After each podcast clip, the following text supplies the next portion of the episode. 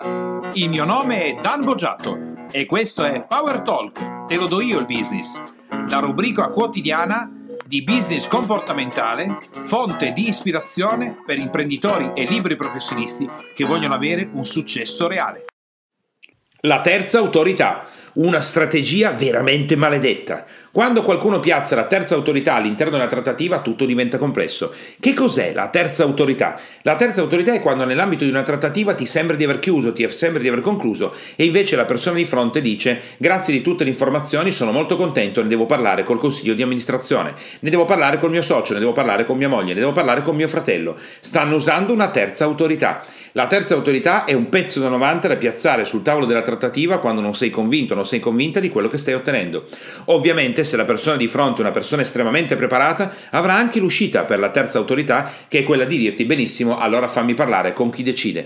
Ma la maggior parte delle persone delle aziende, dei professionisti che si siedono al tavolo della trattativa non hanno nessuna idea di come usare la terza autorità e non hanno nessuna idea di come uscire dalla strategia della terza autorità. Se ritieni che questi podcast siano di ispirazione per il tuo business, puoi andare su www.dambogiatto.com e ottenere altri contenuti importanti, anche più estesi, per il tuo business. Ciao e a domani!